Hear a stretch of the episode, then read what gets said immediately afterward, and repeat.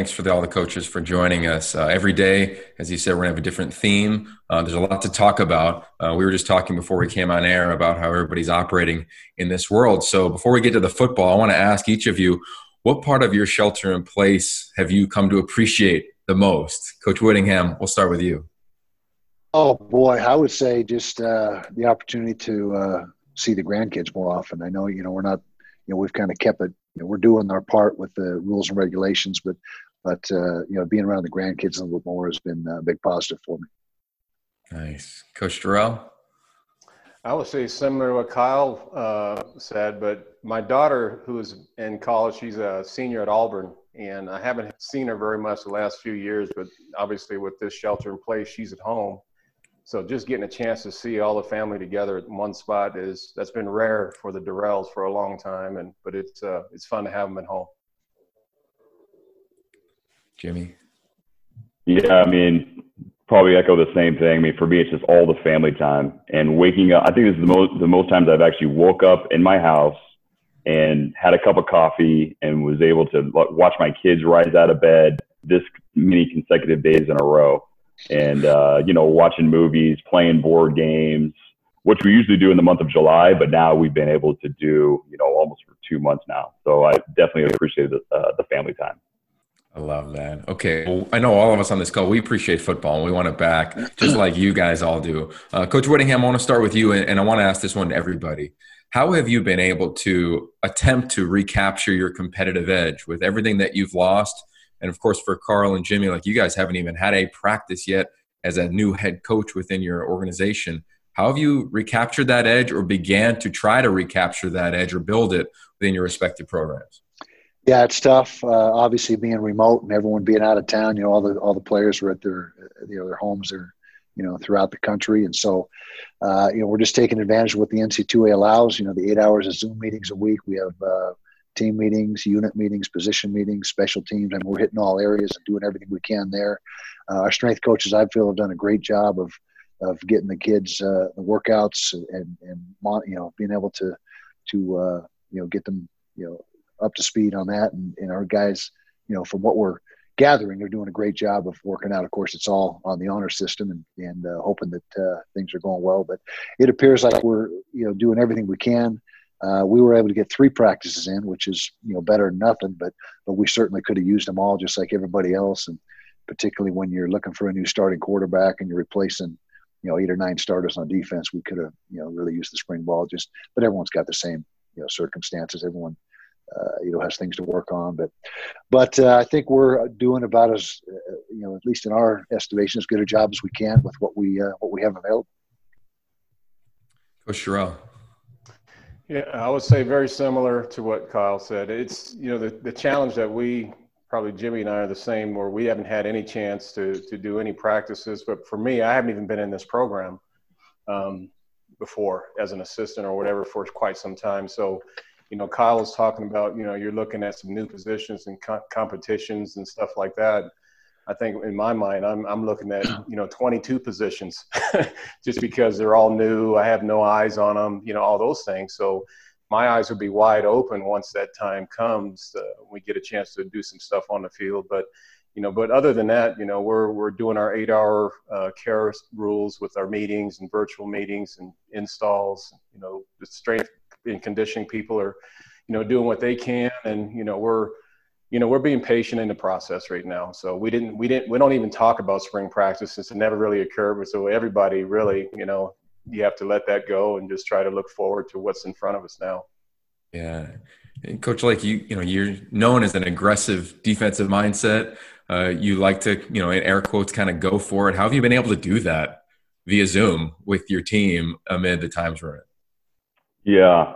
No, it's been a challenge. I think thankfully, uh, January through the middle of March, we really had a really good start uh, in our you know off-season conditioning program with uh, Tim Socha and his strength and conditioning staff.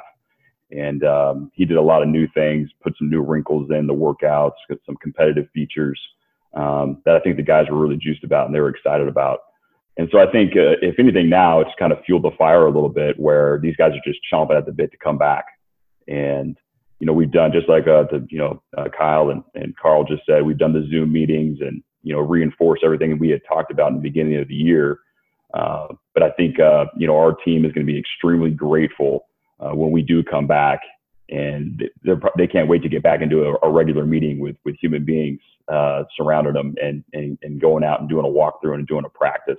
So right now, you know, I, I just think it's building the fire in these guys and um, they're going to have a lot of energy when we get back and rolling. Yeah, Co- Coach Dorrell. Speaking of kind of connecting with players, right about how you had a 10 minute meeting with every player on the roster right when you got there. But now, how creative are you getting in trying to get to know guys a little bit deeper than in a position group or a team meeting on Zoom if you are? Well, you, you do have to, you know, still build those relationships, you know, along the way. I do select a, you know, a group of players to try to reach out to every week, you know, on the team just to have some specific information, you know, hello, what's going on? You know, how are school going? We just finished finals. So, uh, you know, we're trying to get grades back from that. So it was a lot of encouragement that, you know, what I, message that I was telling most of the guys uh, that I've been connecting with. But uh, the 10 minute meeting was just really an icebreaker, you know, just to kind of, I'm the new coach, you know, you're the new, you know, we're, we're in this thing together, that type of thing. But I think lately, since the Zoom meetings, our, our, coaches have done a great job with their meetings, but I've tried to pick off a few guys here and there just to create a you know connection, you know, so to speak. This this communication, just kind of introducing myself to things that we do, um, you know, because we're you know I'm the one that's new, you know, that's that's the challenge that they're all trying to you know gain the confidence in me and, and and me gaining their trust and stuff like that from the other side of it. Coach Whittingham, uh, you referenced having to replace all the guys that went to the league on the defensive side. Obviously, one of the most efficient quarterbacks in the country last year, let alone your running back. How, how are you now with the state of Utah, kind of figuring out and putting the pieces together when you could actually even get back into the building? And can you shed some light on when guys will be able to come in, even if in small groups? Yeah, that's still a, a, pretty fluid situation. We don't have any definitive answers, but but uh, you know there is some talk about maybe June one getting uh, you know introducing small groups back into the weight room. You know, we'll see if that comes to fruition. But right now, there's nothing concrete. We're just playing it by ear each day and and uh, getting the updates each day. And uh, you know, if we are able to get back in the weight room June one, even on a limited basis, that would be great. But but that remains to be seen. Yeah, um, Coach Lake um, Seattle's kind of been an epicenter for this. Um, it's also become an epicenter in college football, especially for young quarterbacks who want a chance to play. You got three guys, two have never taken a snap. How are you communicating and even planning to organize that position and the competition within those three QBs? Yeah, you know, again, thankfully, uh, you know, John Donovan, our new offensive coordinator, quarterback coach, spent some time with the the two guys you mentioned, Jacob Sirmon, Dylan Morris, you know, January through the middle of March. So he was able to, you know, they would come up volunteer meetings. They were able to talk and kind of get through some of the basics. Uh, so at least we had something there, a, a little positive, uh, you know, momentum going towards, okay, here's what we're doing. But, you know, after that, it's just been all Zoom meetings. Um, you know, Coach Donovan hasn't seen one of these guys throw live and uh, it'll definitely be a challenge. But we're all, we all have challenges right now. What I am excited about is I think all three guys, the third guy being Ethan Garbers, who joined us in, in spring quarter. Um, I think they're all talented. I think they're all hungry. I think they're all competitive um, young athletes, and so I know they're excited to learn the offense and uh, get out there and compete. And like I tell the whole team, I'm an equal opportunity employer. Whoever shows they know they know the scheme and they can uh, uh, get out there and practice and, and make plays are are going to be the ones that uh, uh, get the opportunity to do it on game day. And so I think all those all three of those guys are going to create a, a really good competition in that room. Yeah, I cannot wait to see how that plays out. Co- Coach Witt, you referenced you had a few practices. How many times have you gone back and watched that film just to overanalyze that position? Yeah, yeah, we've worn that tape out, but uh, it was good to get on the field. You know, some is better than none, obviously, but but uh, we got a you know a glimpse of uh, the three quarterbacks that are battling for the job: uh, Cam Rising and Jake Bentley and Drew Lisk. Those those guys are going to be the ones that are in the hunt. Uh, you know, and come fall camp, uh, whenever that transpires, we got to get that narrowed down to two right away. You know, so we'll have three going in that uh, are in the mix, but but we've got to get that to two fairly quickly, and then you know, ideally two weeks out from the opener, you could decide on a guy and and uh, go from there. Excellent, Co- Coach Dorrell. Um, I want to shift gears a little bit. You know, you spent so much time in the NFL where endorsements are aplenty, right? Name, image, and likeness is getting a you know a lot of play right now in all of college football, college athletics. A lot of it's because we don't have anything else to really talk about necessarily. How do you view recruiting and the landscape now coming into college from the league, where you've seen guys deal with endorsements, and now you may be around guys who literally are going to potentially have some endorsements?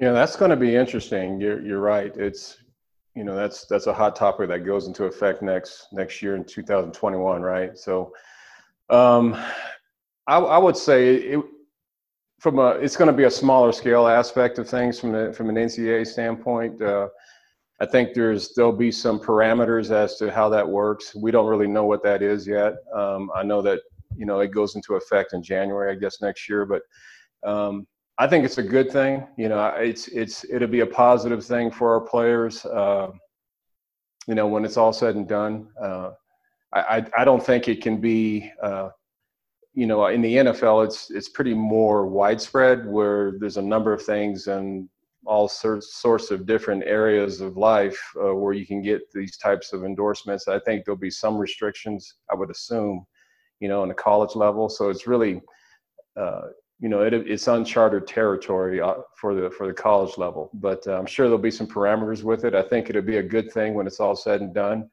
and we'll just see how it works out as it as it gets as it moves forward. Yeah, such an interesting time, just fundamentally in college athletics. Jimmy, I'm curious for you on the recruiting front. What has it been like with so much happening, so much uncertainty, health and wellness, uh, name, image, and likeness, etc., that I'm sure you're hearing as you're talking to young kids? Yeah, no, it is. Uh, it's an interesting time right now, and uh, you know the the name image and image and likeness really hasn't come up uh, too much, just because I don't think the, you know the law is passed just yet. Um, I think the challenges what we're all having right now is you know not having those unofficial visitors and official visitors that we would normally have on campus right now. Um, but I think our creative team has has done an unbelievable job of trying to pump out uh, stuff you know through social media to to show the potential prospects what it would be like to come to the University of Washington and kind of give them a, you know, at least a glimpse of, you know, what it's like to come out of the tunnel through that purple smoke into Husky Stadium and, and also what it would be like to be a, to be a student athlete on campus. So, uh, but we all have those challenges right now and, and we're just trying to, trying to show them that glimpse through, uh, through a computer screen right now. Yeah, well, Coach Witt, uh, the country got to see a glimpse of your program with the draft a couple weeks ago. What has that been like in recruiting? What have you felt from all the success that your guys have had when they got picked up over the course of those three days? Yeah, well, it certainly helps. I mean, any any positive things going on in your program is uh, you know you try to translate that to recruiting right away. And we were fortunate to have seven guys drafted and uh, another five priority free agents. So we got 12 of our, I think it was 16 seniors we had this year, you know, in camps with the opportunity. And, and uh, you know, that's a big selling point to recruits. And obviously, you know, recruits coming out of high school, you know, they want an education, they want to have a chance to play in the NFL, and so that's that's something that uh, we try to uh, let them know there's a great opportunity for that if they come to Utah. Yeah, um, coach, I remember uh, the opportunity you got to become the head coach at Utah. I was there the day when you got introduced to take over for Urban Meyer. Jimmy Lake is taking over for Chris Petersen. Karl Dorrell is now back in the conference as a head coach. What would you give both of these guys regarding some advice of either taking over for a Hall of Fame coach or now coming back to this conference? Yeah, well, I'm not sure either one of them need any of my advice, but but uh, what I can say and what, what I did is is uh, you know when Urban was here, we obviously had great success, and so you want to put your own stamp on the program, but don't be afraid to hang on to what's working already. And uh, you know, there's a lot of good things going on at both programs. I mean, Chris Petersen, I think, is one of the best coaches in the country, and uh, so there's a lot that's right. Hang on to that stuff. Don't be, uh, you know, don't change just for the sake of change. You know, change what you want to change and what you think needs changing. Put your stamp on it, but don't be afraid to hang on to uh, to what's been successful. And we did a great deal that we hung on to a bunch of urban stuff, and and to this day still employ a lot of uh, what he brought to the program. Uh, so well said. Um, I know there's a ton of people that would like to ask a bunch of questions now, but I can't wait to get with you guys because I can only imagine what a roundtable will be like when we're in person. Hopefully, that is sometime soon. I don't know when, uh, but thank you for your time. Dave, I'll turn it back over to you as we bring in members of the media to ask questions for the remaining 15 minutes. All right, thanks, Yogi. Um, again, if you have a question, please select the raise hand tab at the bottom of your screen. Uh, then I will allow you to ask the question when I call on you. The first one will be Brian Howell. Go ahead, Brian. Your line may be muted. Yeah, this is for Coach Dorrell. Can you hear me? Yes. All right, uh, Coach. Two questions for you. First off, I was curious how you've been able to connect with your staff, which was really just kind of put in place right before all this shutdown. Uh, if there's been positives, negatives to that, and then also I wanted to uh, see if you could tell me about uh, the quarterback competition and what you've learned about Tyler and Brendan and Sam throughout this process. Uh, the yeah, sure. The the first question with the staff, you know, that's that's actually a, you know, there are some there are some really good coaches I was able to hire that I had some background with. Um, so there's a there's a number of coaches from that standpoint that the transition has been uh, fairly fairly smooth. Know, it is what we would expect. There's there's some that I've retained, and and and I think they're really good coaches as well. Um, but I think you like what we're all been discussing lately. We're all working remotely. We haven't had a chance to really have a lot of staff time to really iron out really the organizational procedures and how that is. We've talked about it, but it's different when you're talking about it and doing things from a remote sense and not really being collectively in one room and working things out and giving descriptions and examples and stuff like that when they're all together. So, you know, that's that's always going to be the the newness of a staff is just going to going to take some tweaking and getting used to. And these circumstances have slowed a little bit of that process. But uh, but other than that, I've, I've been very pleased with with what they've been able to do. I've been in their Zoom meetings with their players. Uh, so I've got really good teachers, and that's really the first and foremost. Is I want good teachers, and and I think we're getting our information conveyed to our to our student athletes. Uh, as it pertains to the quarterback position, you know, Sam is, you know, we we had to recruit him to come back. He's already graduated, and and he was uh, getting ready to be a grad transfer somewhere else, and we we got him to stay. So we ended up losing one of our quarterbacks right after the end of this season, right prior uh, to Mel Tucker leaving. Uh, so we had one transfer out, and then we had one come in in January with with Brendan, who, as you mentioned, and and then Tyler, who's the one that's been here. He'll be a junior this year. So um, all three of those guys, if you if you when you put it all when it's all said and done, haven't had much time. Obviously, the freshman hasn't had it down. You know, Tyler has not played very much. He probably played less than 20 snaps all season. And then you have Sam, who was actually playing at the safety position when they moved him uh, prior to coming back and playing quarterback now. So it's really a wide open position. Uh, we're coaching them all hard, uh, and we're just going to see how the thing really falls in place when we get a chance to to line up at the beginning of the season. But we we have a long way to go still. Okay, uh, your next question will come from Wesley Ruff. Go ahead, Wesley. Uh, it's actually Dana. I guess I'm logged in under Wes. I, Coach Witt, I can't uh, escape uh, Wes's shadow, I guess. um, couple questions for you, Coach Witt. Um, first of all, there's been the idea of playing an 11 game uh, re- regular season against all Pac 12 opponents. What do you think of that? And then what do you think of the possibility of uh, playing without fans? It may have to become a necessary part of uh, modern day sports. Well, yeah, uh, you know, right now, obviously, there's uh, you know all options are on the table, and we've got uh, all kinds of things we've talked about uh, as you know as a as a conference, and and uh, the other conferences are doing the same thing. So I think there's uh, a lot of questions that have to be answered. First of all, I mean, the ideal situation is we start on time, we play the normal schedule, and got fans in the stands, and away you go. I think the odds are probably against that. But if it comes to playing a conference schedule, then you know we're all in, and that's a you know if that's what it takes to uh, you know to get the season in and, and get things done in the best fashion possible, then then uh, you know that's what we go with. But I think we're still uh, several weeks out from from having any real concrete direction on on uh, you know what's going to happen and how things are going to be set up. But but uh, that is certainly one of the possibilities. Now I haven't heard of an 11 game. You know we've heard a 10 game model and a nine game model. I guess there's nothing wrong with with an 11 game model if you if you have the the time frame. My you know one of my big uh, issues is trying to avoid playing games during finals. I think that's tough on the student athletes, and and I know we have bowl prep during finals and so forth. That's a whole different ball game than than getting ready for an actual game that week. And so, uh, you know, I think we're going to try our best to get as many games as we can, and uh, we'll see what happens. But like I said, there's so much unknown and so much. Uh, uh fluidness to the situation that uh, there really is. It's pointless to really try to pinpoint any one uh, direction that we're going to go. It's going to have to wait and see and, and go from there.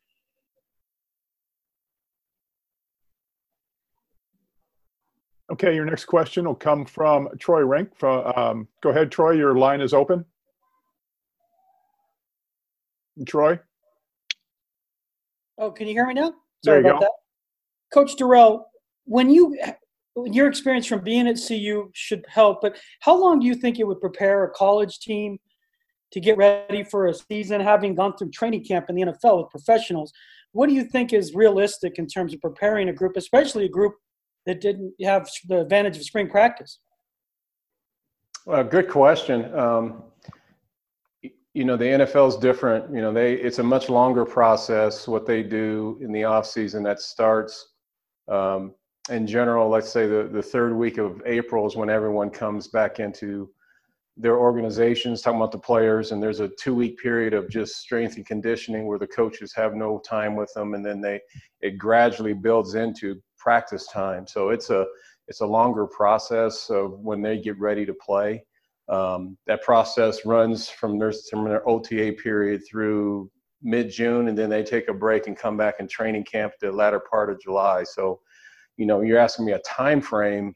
You know, it's it's given the situation we're in right now. I think it's more ideal. You know, we since we haven't had much time with our players with hands-on uh, supervision, is I'm, I might be the only one who feels this way, but I think it's an eight week process. You know, it's, it's given the status that we're in is, you know, I, I like to have a month of training and conditioning to kind of get them in shape and then the month of training camp and then play the, you know, play the game, but it's when it comes down to it. But I don't think we're going to get anything close to that. You know, I know that we're, it's going to be a little bit faster process, but, um, I think well, given the, the circumstances in this season and, and what we're dealing with, I think all of us coaches feel whatever time they give us, we'll be appreciative of it and we'll just make the most of it. You know, and I think that's really how I my mindset is. But if I had my druthers, I'd say I want an eight week process, you know, before that first game. Okay, next question will come from Larry Stone. Go ahead, Larry. Your line is open. Yeah, this is for for Jimmy. Uh, Jimmy, you have the unique situation of being a first-time head coach. Uh, you must be just anxious to put your stamp on things. And uh, how tough has it been in that regard? You know, just not getting that chance to to, to coach with, with the first chance as a head coach. Yeah, you know, it's definitely a challenge, but uh, thankfully, you know, I've been here going on seven years now, and um, you know, especially on the defensive defensive side of the ball, these guys have heard my voice over and over and over, and I know on the offensive side of the ball, they've also heard me in a different in a different fashion. But you know, all these recruit, all the, the our players here, uh, I was in the recruiting process with almost all, every single one of them. Um, they know me, they they know my personality. So I feel like um, in that regard, um, you know, there's a lot of positives there. But definitely, you know, and uh, you know, going through spring football practice would have been a would have been a, a huge deal, you know, for our program and, and for me as a, as a new head football coach. Um, I am fortunate. I've been around a, a lot of great head coaches, uh, like Kyle mentioned. I mean, Chris Petersen, who I think is uh, the best uh, college football coach I've ever been around, and you know, I've also had some NFL experiences with some some really great head coaches. And um, so I'll be able to lean on those experiences and um, just uh, chomping at the bit to, to get these guys back here. All right, names. Next question will come from James Crepea. James, go ahead. Your line is open. guys uh, I'm, I'm sure yeah you're all chomping at the bit and, and certainly us in the media are as well uh, but not much has been said by or on behalf of players in this equation and certainly they don't have a union or anything like the pros do if a player or their family is not comfortable returning to campus or they have an underlying medical condition or i think two of you have international players if they're unable to return to campus due to travel restrictions or something how do you approach that situation and what's the status of their scholarship with your program Who are you asking that question to? Anybody? all of, all of it All right. Well, I'll just chime in. Um, you know, first of all, you know, there's going to be a lot of things that uh, that arise that uh, probably haven't even been thought of yet. That the hurdles that we've got to get over, and and uh, you know, in answer to your question about if there's underlying medical conditions. I mean, obviously the safety of the athlete is first and foremost. And so if we go into this thing and there's not a vaccine in place, or you know, there's like I said, there's so many variables that you can't. I don't know if we can really adequately answer that question at this time, but but I think that uh, you know I can safely speak for all three of us that the, the student athletes' welfare and their, their safety is first and foremost, and and uh, I don't think anybody's interested in putting them in harm's way in any way, shape, or form. And and uh, so that'll be job one. Uh, as far as the travel and getting people here, that'll probably be a, a challenge as well. I mean, you know, who, who knows how much lead time we're going to have before we get the go ahead. And you're right, we have some players from Australia uh, and England as well, and so that'll be uh, something that we've got to you know get ironed out. But but uh, kind of like most of the questions we fielded, I mean, there's just so many things that uh, have yet to be determined. It's hard to give you a concrete answer on that. Either the other I coaches. I, I would diddle that too. Um, you know, it's it's.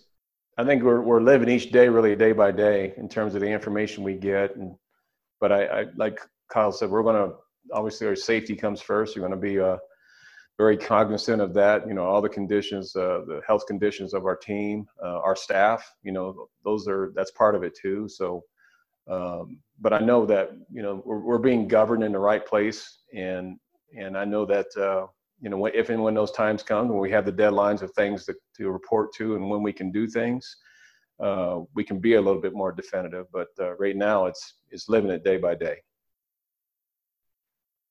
Yeah, I mean, I, I agree with with both coaches. The biggest thing is it's the safety of the players and our staff is number one. And so, if someone has an issue with an underlying condition of getting back here, I mean, we're going to deal with that appropriately.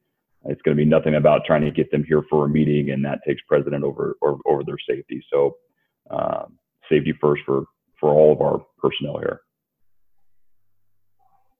All right, next question will come from Mike Vorel. Go ahead, Mike. Your line is open. Hey guys, um, I just want to ask for for uh, for Jimmy and Kyle. I know Karl talked about this, but just you know, with a ramp up or an extended fall camp or whatever that may be, what do you feel like your team would need to be ready? What would be kind of the ideal scenario for that? Well, we've talked as uh, coaches, uh, you know, in the conference, and I think that uh, the pretty the sentiment is pretty much uh, six weeks would be a minimum. I think that's uh, something that we could live with.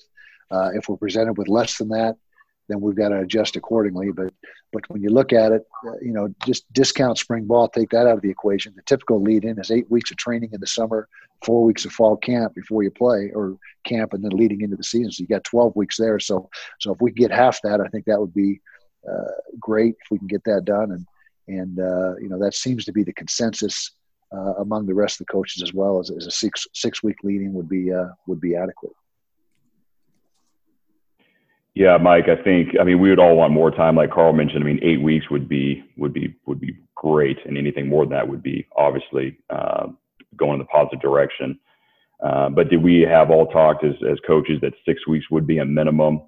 Um, you know, get these guys two weeks of just getting in condition for one, and then start implementing our schemes and going through meetings, um, so on and so forth. So I think uh, six weeks has been agreed upon uh, would be uh, at a minimum, uh, the best for our guys.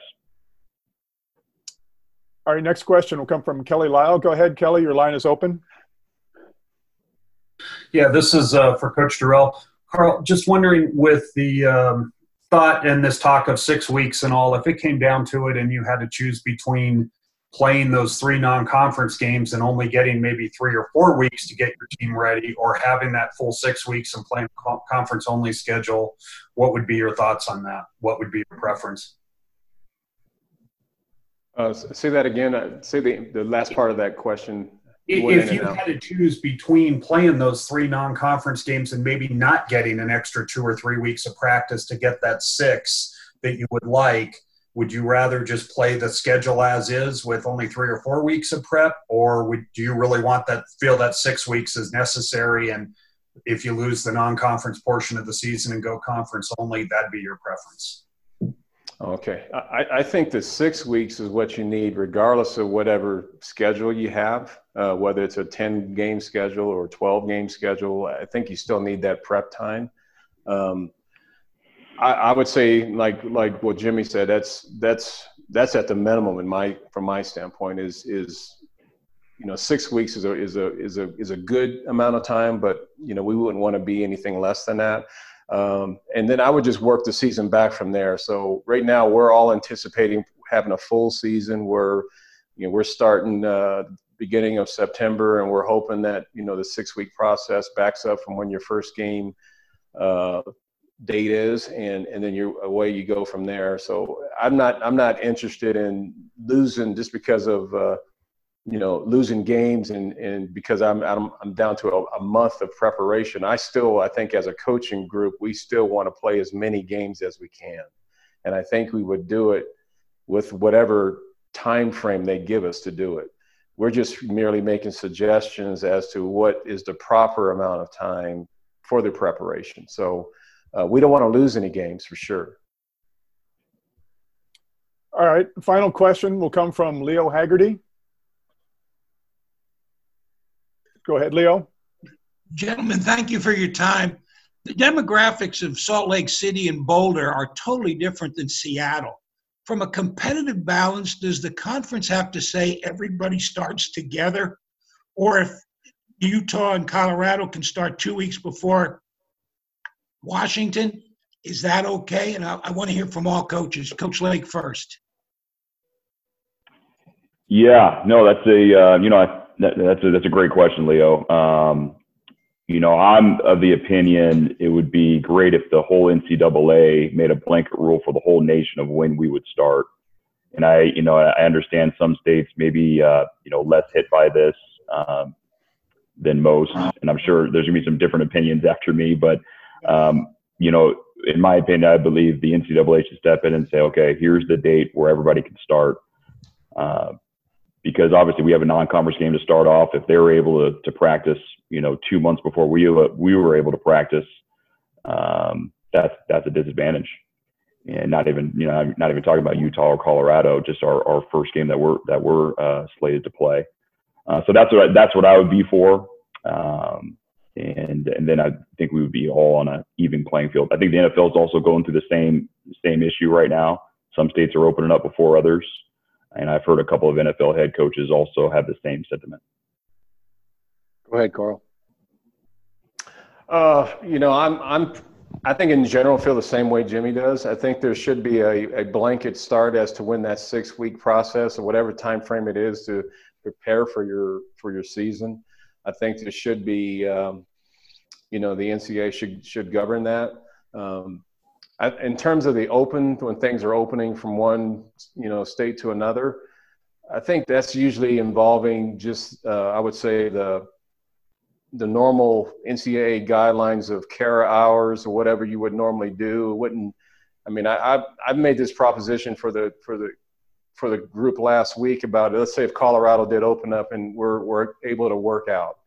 Um, that's still a, a, governing time of just training uh, stuff that he's, we're getting supervision for. I mean, I'm be, I would be in favor of that. And I think from a conference perspective, if there's schools that couldn't do that, uh, where they were still out, where they couldn't come back on campus, I would I would try to get it legislated for where you know those those campuses can have virtual you know supervision for for workouts you know with because the kids can't be back on campus.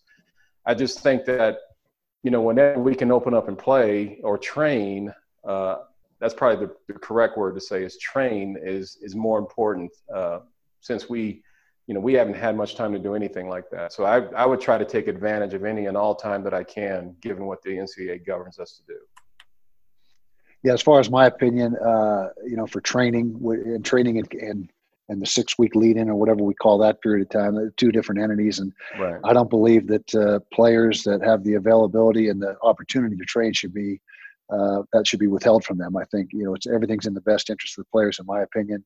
Uh, there's imbalances and inequities all across the board in the NC2A. I mean, facility wise, recruiting bases, nothing's really equal when when you really look at it. And so I would hate to see athletes just sitting around that you could be training and getting ready for the season uh, just because uh, other places aren't quite yet to that point.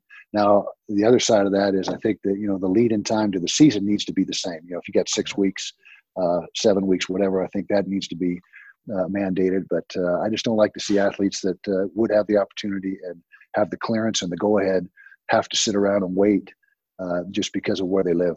And like I said, there's you, you, know we could debate all day long how much inequity there is in, in college football, and and uh, you know that's just my opinion.